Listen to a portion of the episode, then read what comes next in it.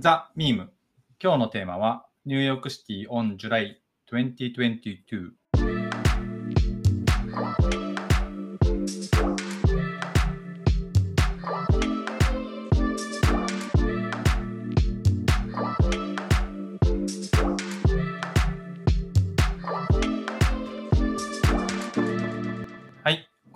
ッドキャストは29がお届けするこれからのトレンドになるかもしれないちょっとマニアックなトピックを紹介し時代の変化を感じてもらう番組です。今日のメンバーは吉岡と後期と佐渡店でお送りします。はい。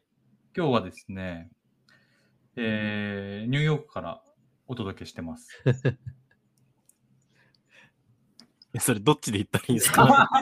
今度いいんですか？嘘嘘。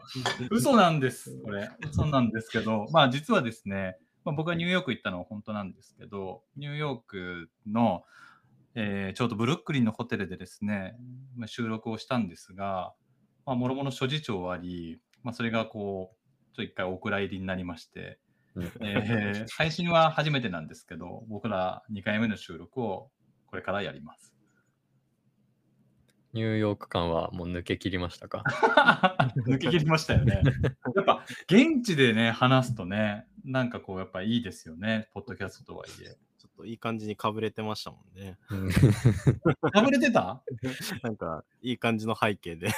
あ、そうだよね。ブルックリンブリッジが見える素敵なホテルから収録したんですが、今はもう完全にド日本ですね。サボケはもう大丈夫ですか？抜けましたか？さすがに抜けた。今ちょうど帰国して1週間か、ちょうど経ちましたけど。うんうんう。うんん、まあ抜けたね、抜けたし、まあもう日本人だなって自覚してます、今。大丈夫ですよ。純日本人なんで元から吉岡さんも。いやー、やっぱね、1週間、まあ9日間か、向こうにいたんでね。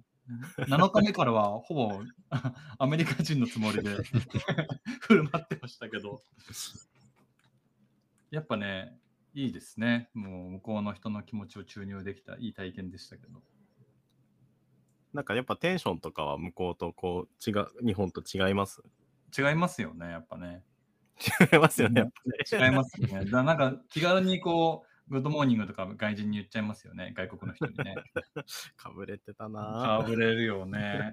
う んそう。なんで、また早くニューヨークに帰りたいです。ぁ。アナザースカイに出演したら、ここが私のアナザースカイって1週間しか行ってないのに。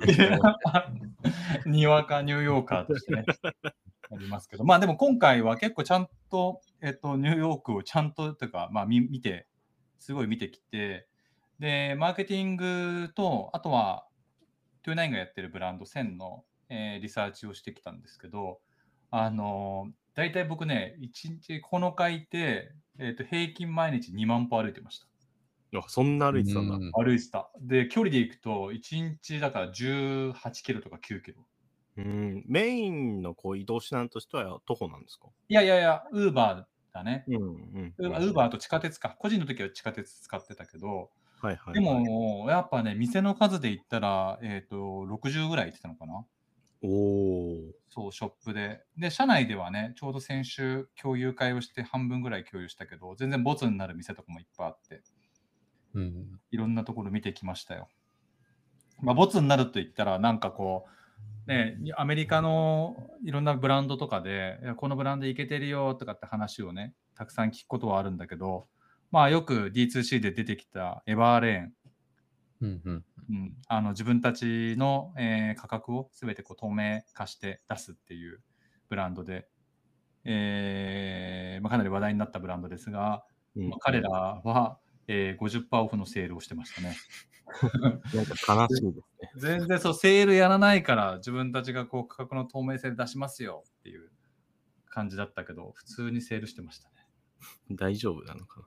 まあだからあの辺のブランドとかはね、その企業のレイオフとかがあったりしてて、結構ね、業績が大変だからね、うーん。なんか特例としてやってるのかもしれないけど、そういう状況だから、なかなかね、景気が悪いからっていうのもあるが、まあ、エヴァン・レンさんはいろいろとね、それまでにも問題があったりしてたので、そうですね。ほうほうほうって感じで見てたけど、やっぱ、やっぱ現地に行くって大事だよね。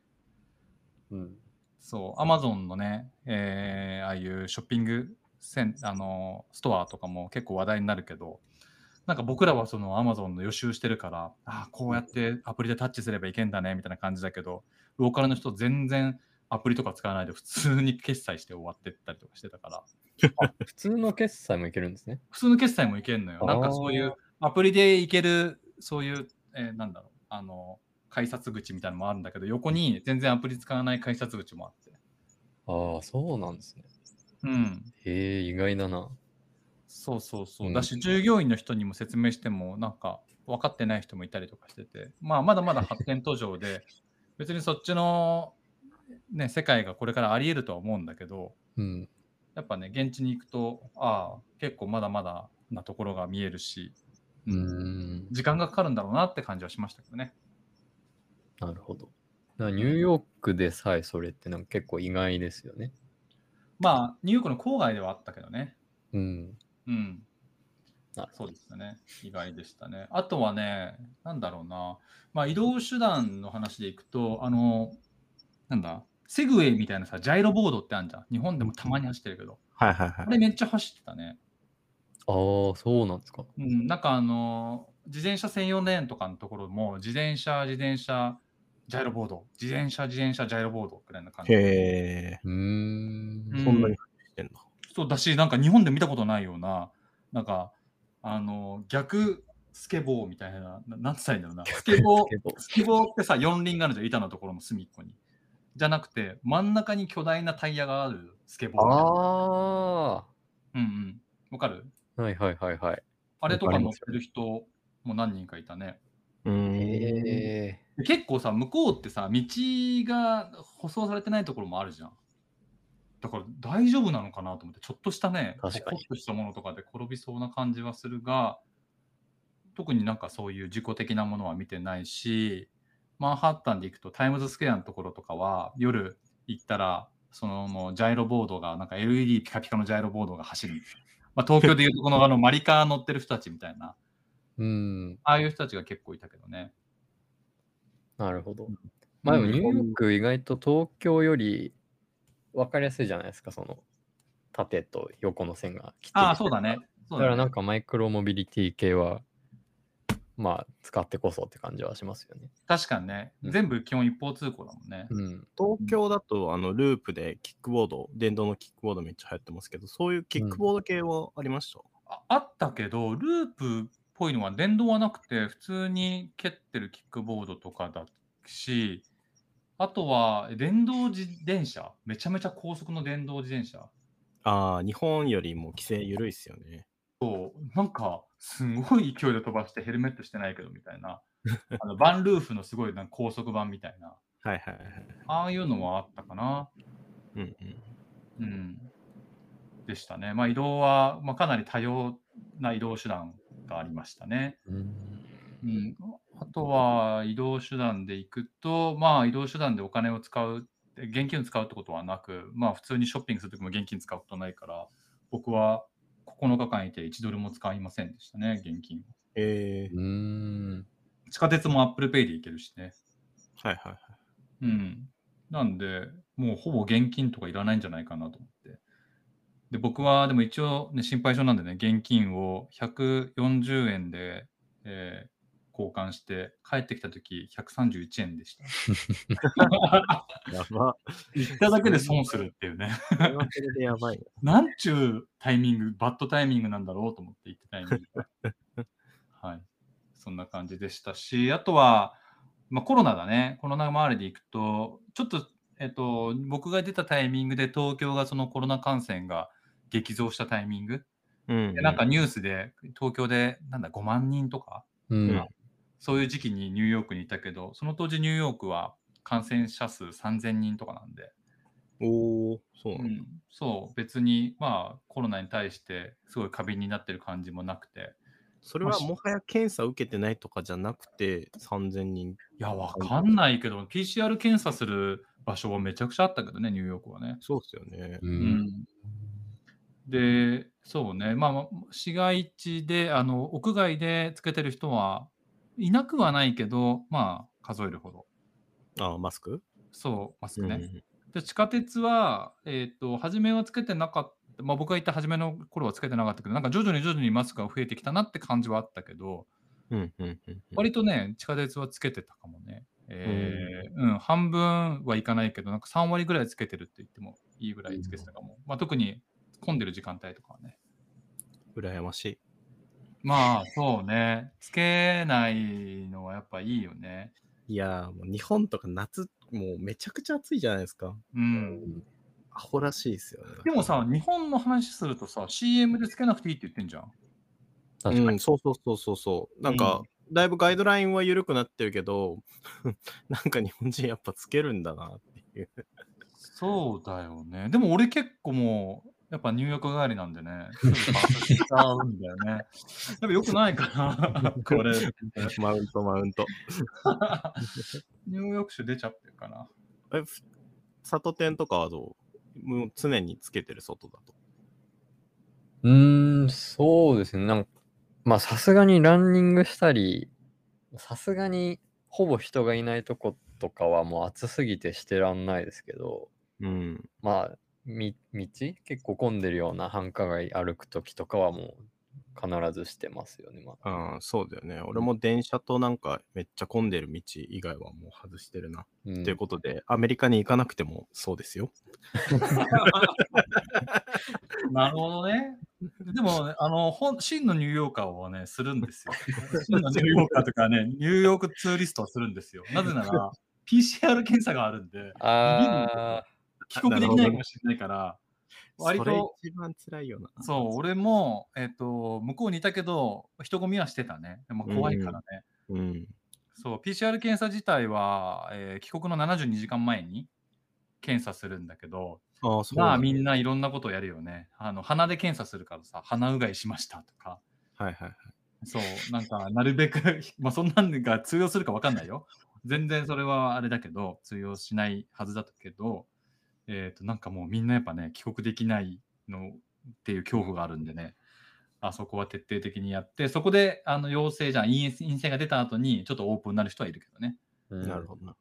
なんかあれ結構 PCR って一回引っかかったら何回も引っかかり続けてずっと帰れないみたいなのが結構多いらしいですよね。あ、ループになっちゃうんだ。うん、怖えもう何十日も泊まり続けるみたいな。なるほどね。一応保険が下りるかもなんだよね、あれね。あ、そうなんですね。宿泊はで、あの、渡航保険が効くかもしれない。まあ、それはちょっとみ 皆さん自分で見てほしいけど。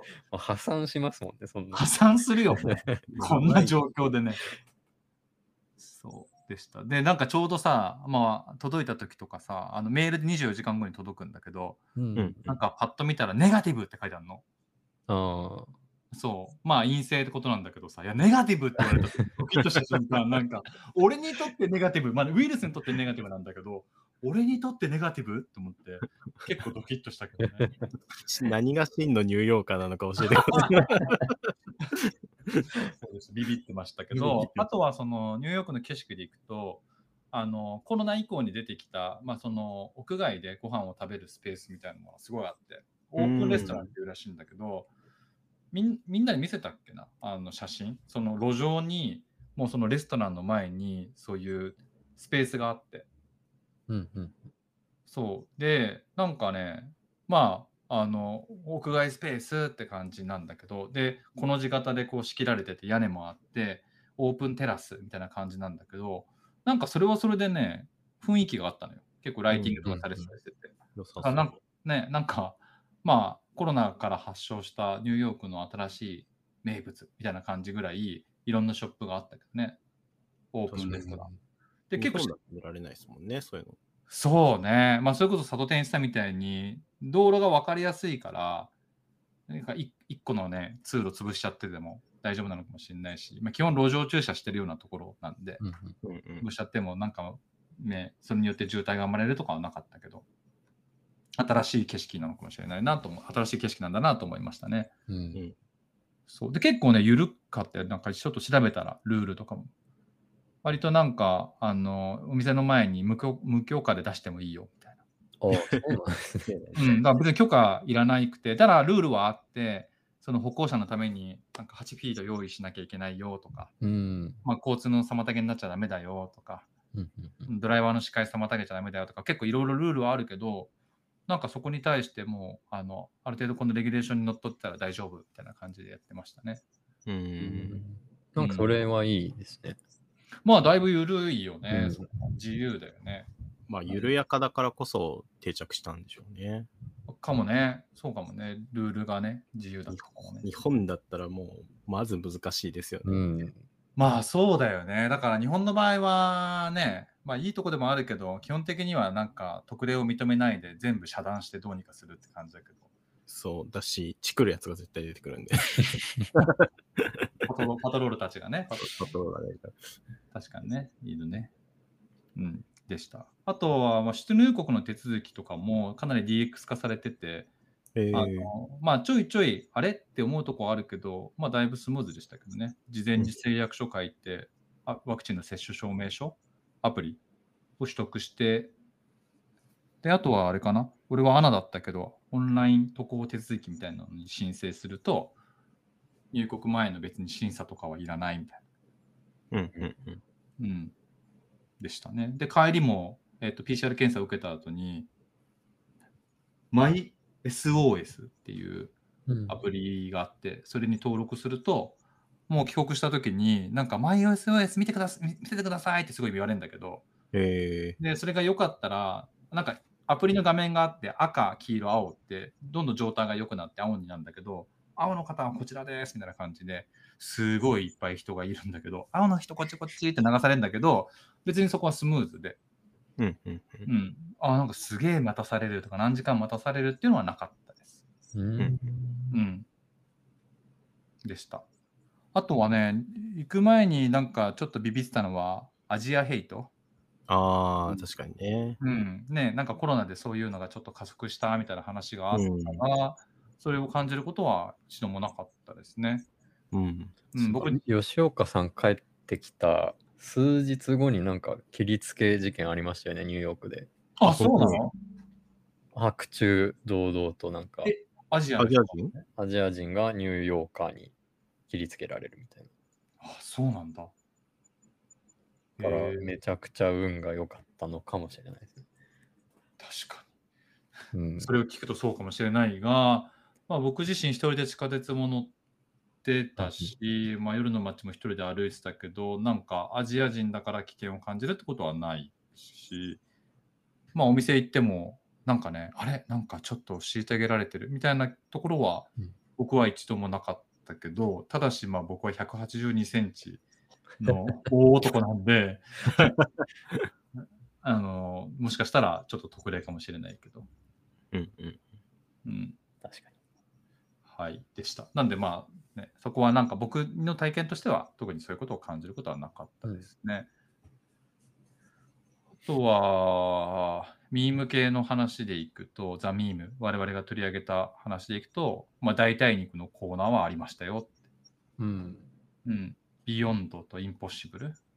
うんうん、はいはいはいはい。うんもうその2つなんですね。そうだね。その2つがでかかったね。大きかったね。ある程度スペースを取ってて。うんうん。なんかどう,、どういう状態で売ら売られてるんですか？どういう状態、パッケージになって、ビヨンドでプラントベースみたいな感じで書かれてて。なんかもう肉が見えるのか。あ、肉見えるる、肉見える。見えるんですか？てか普通に、なんだろうな、そういう代替肉とか知らなかったら、あ、肉だなっていうふうに見えるパッケージとして。へえ。普通のスーパーで売ってる。普通のスーパーでも売ってたよ。まあ、例えば、えっ、と、ウォールマートとかでも売ってたし、ん。で、まあなんか、ウォールマートよりはホールフーズマーケットとかの方がスペースは大きかったりしたけどね。なるほど。価格帯とかどうなんですか、あ、ちょっと高かったかな。ああ、やっぱそうなんですか。うん、でもまあ、そうね、少し高いって感じだし、ね、なんかべらぼうに高いってわけでもなかったかな。うん。うん、でしたね。あとは、なんだろうな。ウォルマートとか、ターゲットとか、ああいう場所って、なんか結構、あの、ファイナンスの、あの、さ、仕組みが結構充実してるよって聞いてて。うん。うんとね、つまり、クレジットカードが作れない人がいて、そういう人たちのにお金を、えー工面するファイナンスのサービスがあって、ウォールマートカードみたいなのがあって、うーん。そう。で、そういう人たちに対してお金を貸し付けたり、あとは、えー送金をするそうなサービスとかね。あ、メキシコに送金しますよとか。そういうものが結構充充実してたというか、人が割といたりとかしてて、で、そこの中にあった、ウォルマートの中にあった驚いた装置は、自動で電話を下取りするサービスがあって。へえ。をなんか自動販売機みたいな中に入れると、機種を判定して、査定して、じゃあ買い取りますって言ってお金を出す。ちょっとなんか犯罪のそうなんいですよ。そうこれがあるから携帯盗まれんのとかと思ったけど、わかんないよ。俺のその邪推かもしれんが、ううん、ん。ちょっと思った。思った。そう。確かに盗んで突っ込んだらお金出てくるって。そう。でも、あのカメラとかはきっとあると思うんだよ。はいはい。うんうん。だから、まあ、か監禁されちゃうかもしれないが、一応顔はわかるよっていう状況にはなってると思うけど、割とそういうね、えっ、と、ロングテールなファイナンスみたいなものも目の当たりにしてきたうんうん。ね。ウォルマートの話でいくと。うん、でした。あとはトレンド的な話でいくと、僕がニューヨーク行った時が、えーおバージル・アブロー展とバスキア展っていうかなり大ネタの展示をやっていて、バージル・アブローがちょうど7月1日からやっていて、えーまあ、人もいたし、バスキアもチェルシーでやってたけど、まあ、これも結構人がいましたね。ううんん。うん。まあ、僕は大ネタ大好きなんで、どっちも行きましたけど。うん。まあ、でもね、あんまアジアの人はいなかったかな。もうなんか向こうに住んでる人たちが結構見に来てるような展示会、えーアート展がやってられてましたね。はい。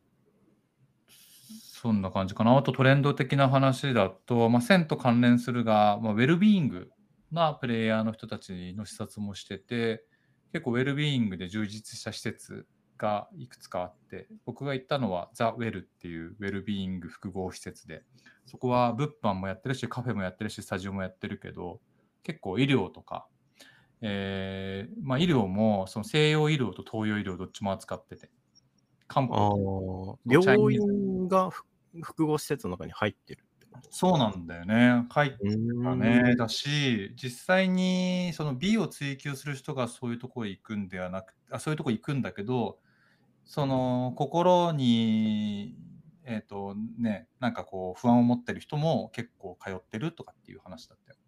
うんうんうん。うん。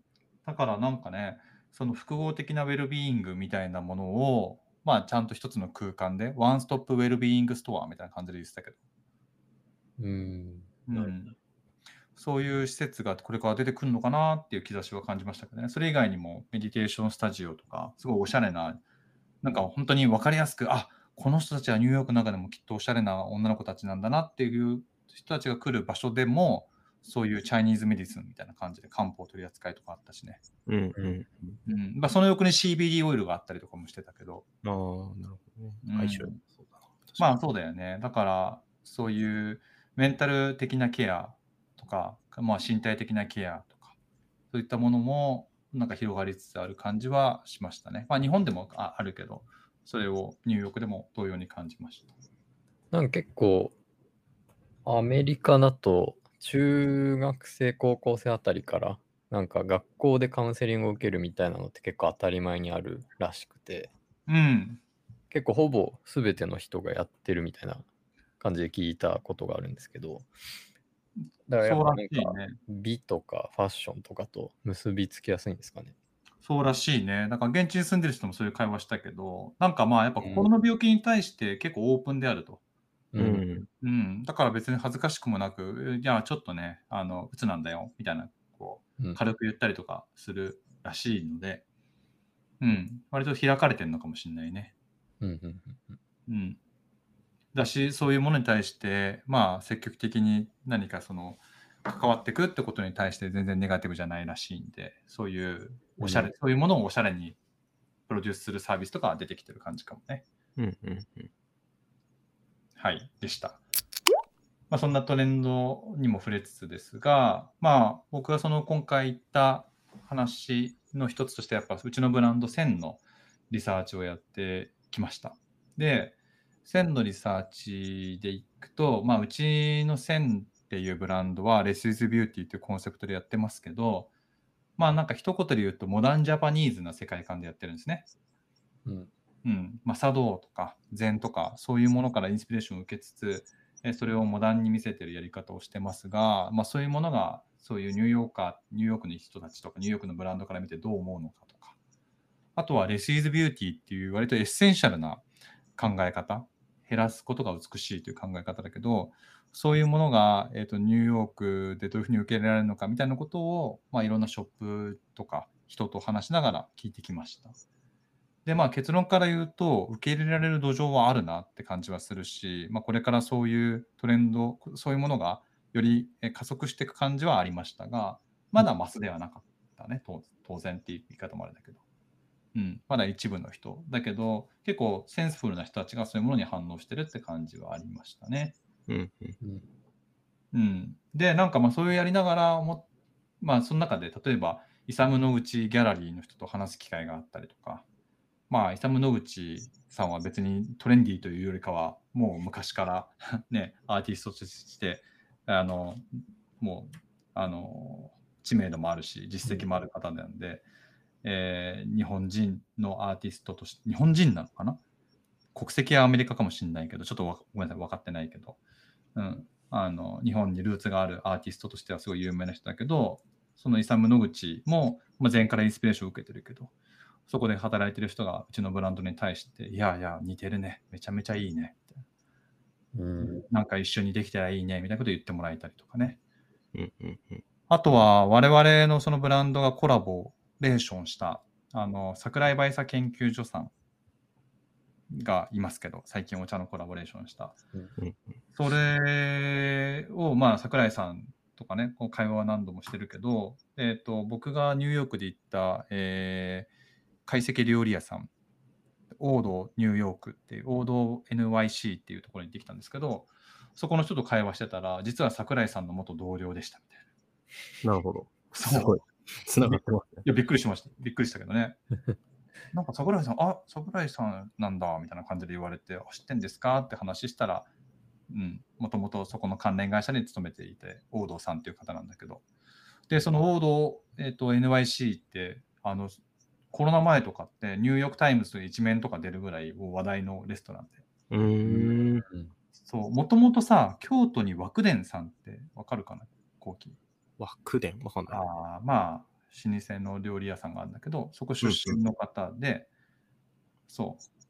えっ、と、まあ、そういうちゃんとこう、日本料理作れる方がニューヨークに来て、えっ、と、自分でお店建てて、で、話題になってたりするんだけど、まあ、すごいお店作りとかも面白くて、あのーさすが、あの、シンプリシティさんにいらっしゃったっていうようなお店作りで、あの、やっぱギミックがあるんだよね。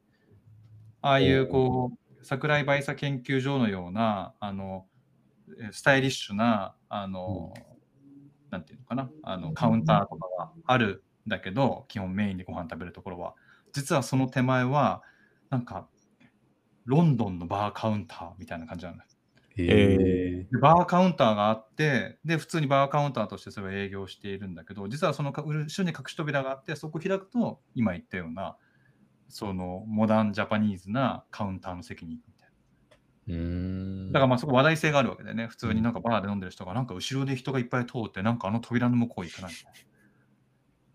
そう、でもなんかそういうのとかね、なんか隠し扉みたいな感じで、忍者屋敷じゃないけど、そういうこうギミカルなものを入れていて、すごい話題になってたところがあるんだけど、まあそこもすごい受け入れられてて、僕が行ったランチに行った時も満席でしたけど、うーん。ウェイティングバーと和食がくっつくって面白いですね。面白いね。うーん。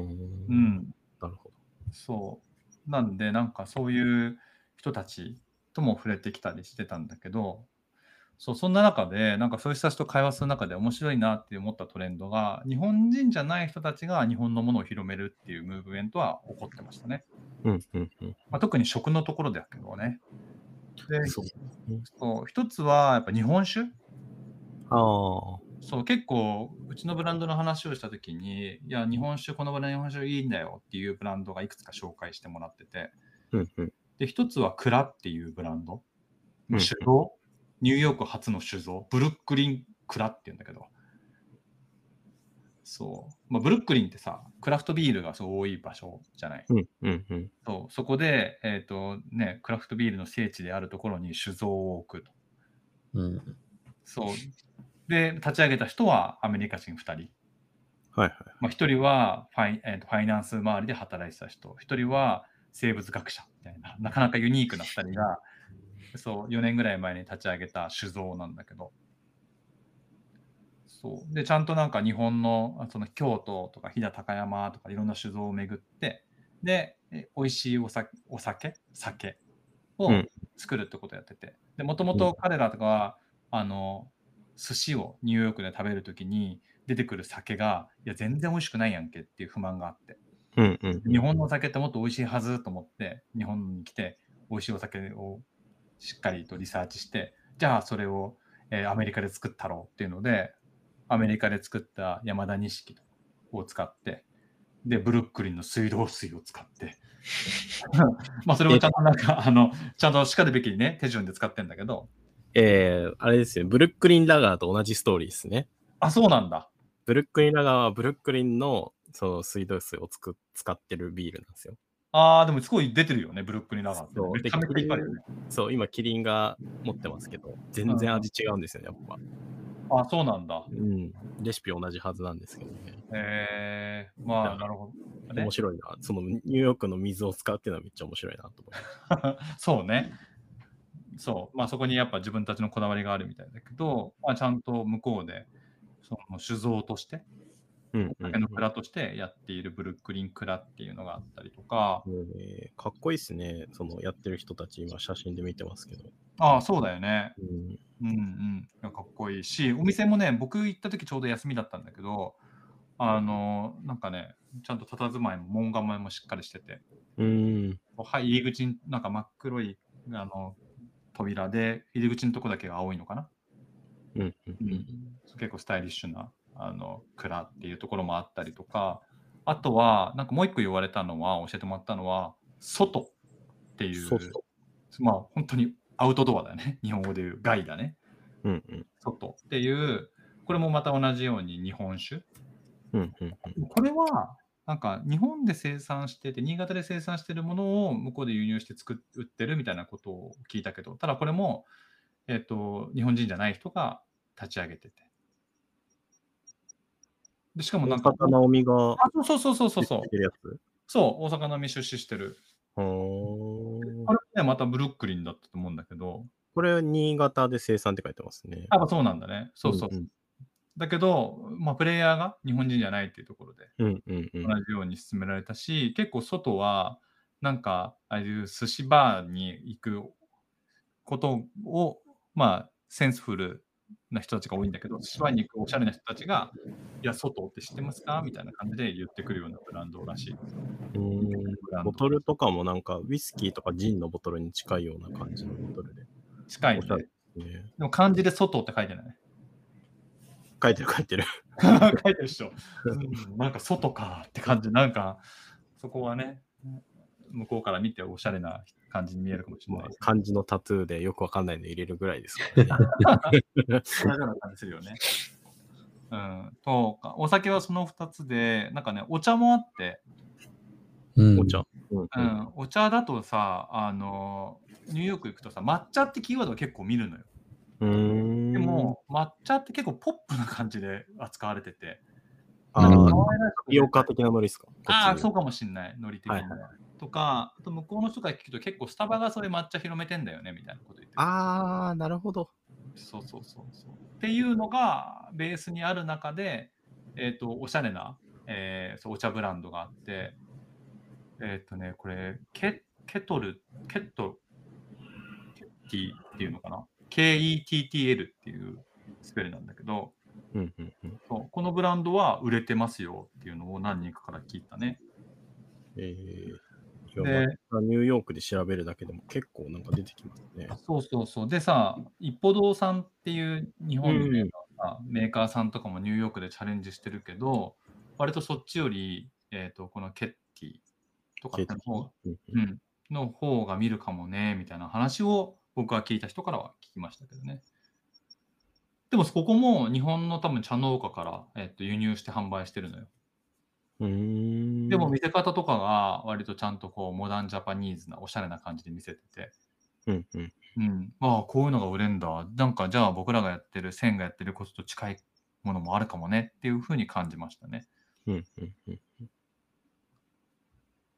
はい。っていうお茶のお話とか、あとは、えー日本のブランドで向こうで売れているけど、えーファウンダーが日本人じゃないっていう意味でご紹介すると、君のドリンク。ああ、出た。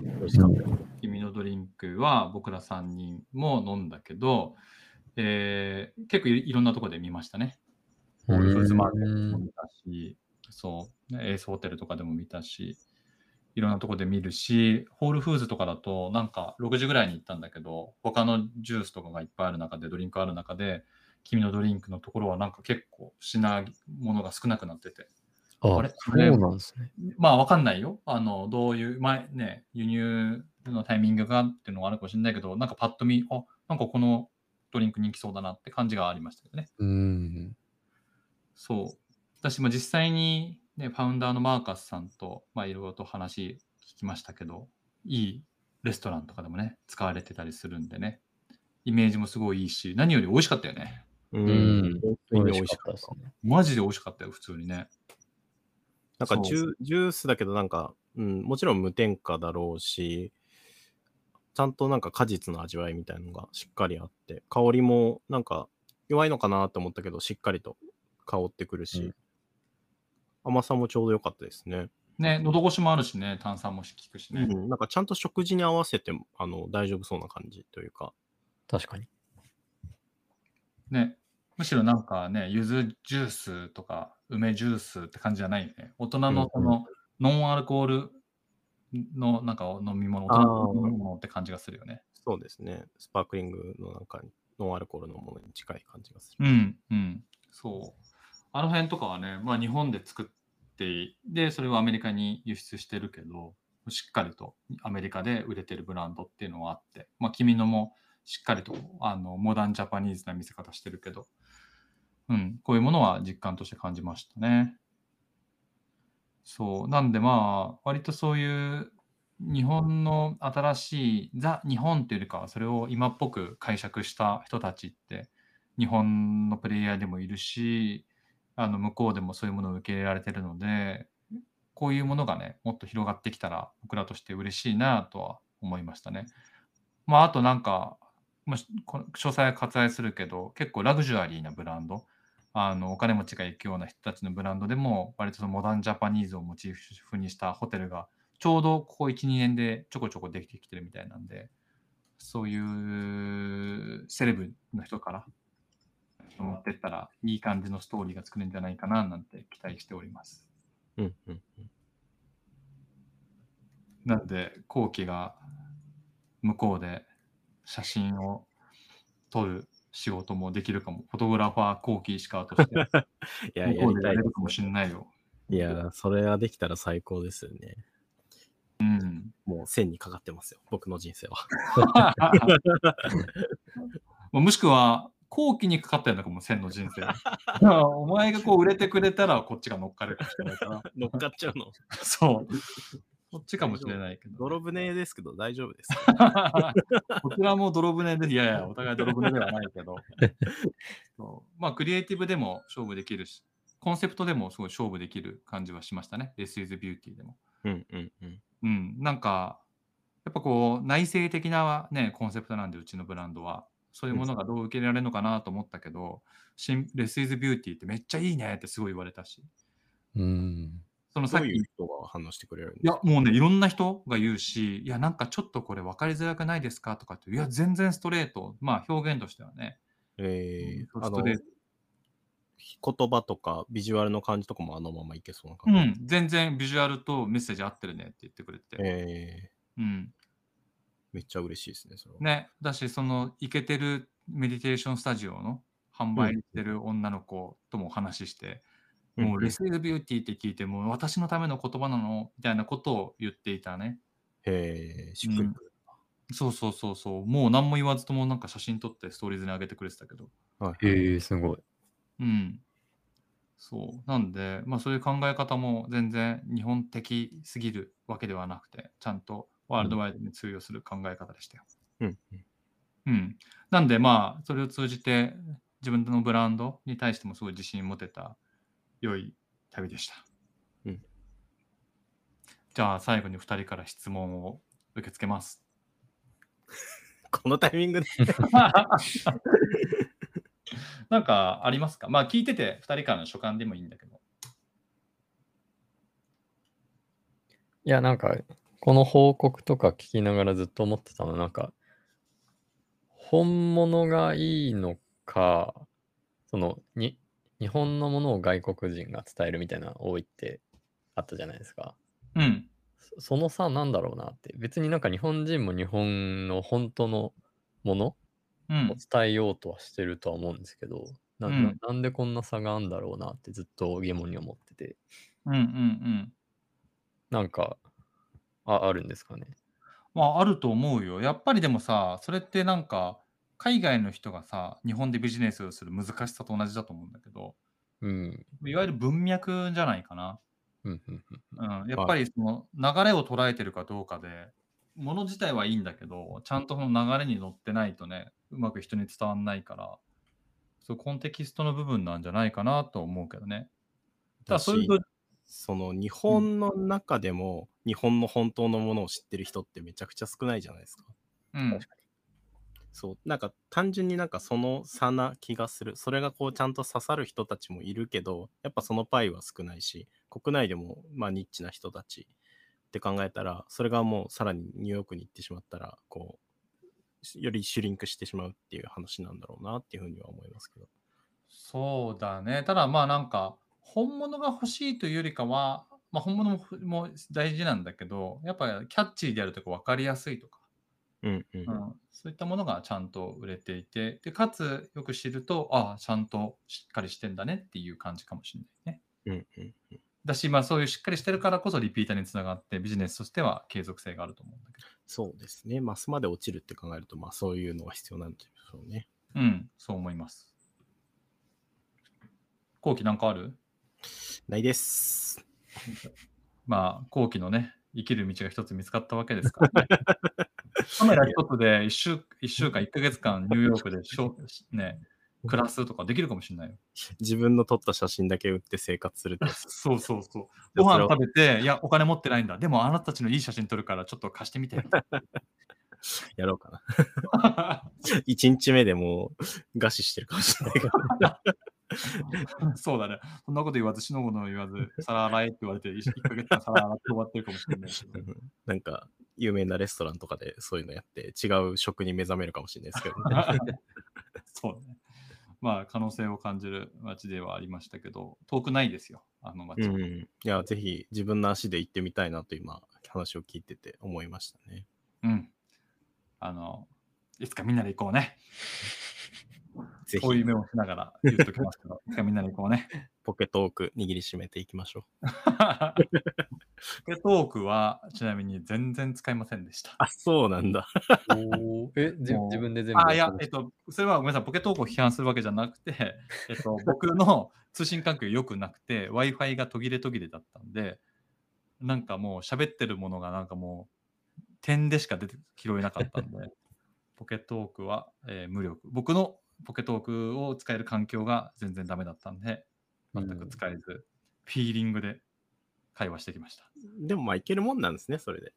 まあ、いけるもんだね。うんもう、もうパッと向こうもこっちに英語力は期待してないから、うんうん。ううんん、もう聞いてくれようとするし、簡単な単語で十分だし、うんうんうん。うん。まあ、あと、ブランドに関してはもう物を見せれば、それでも結構わかるんでね。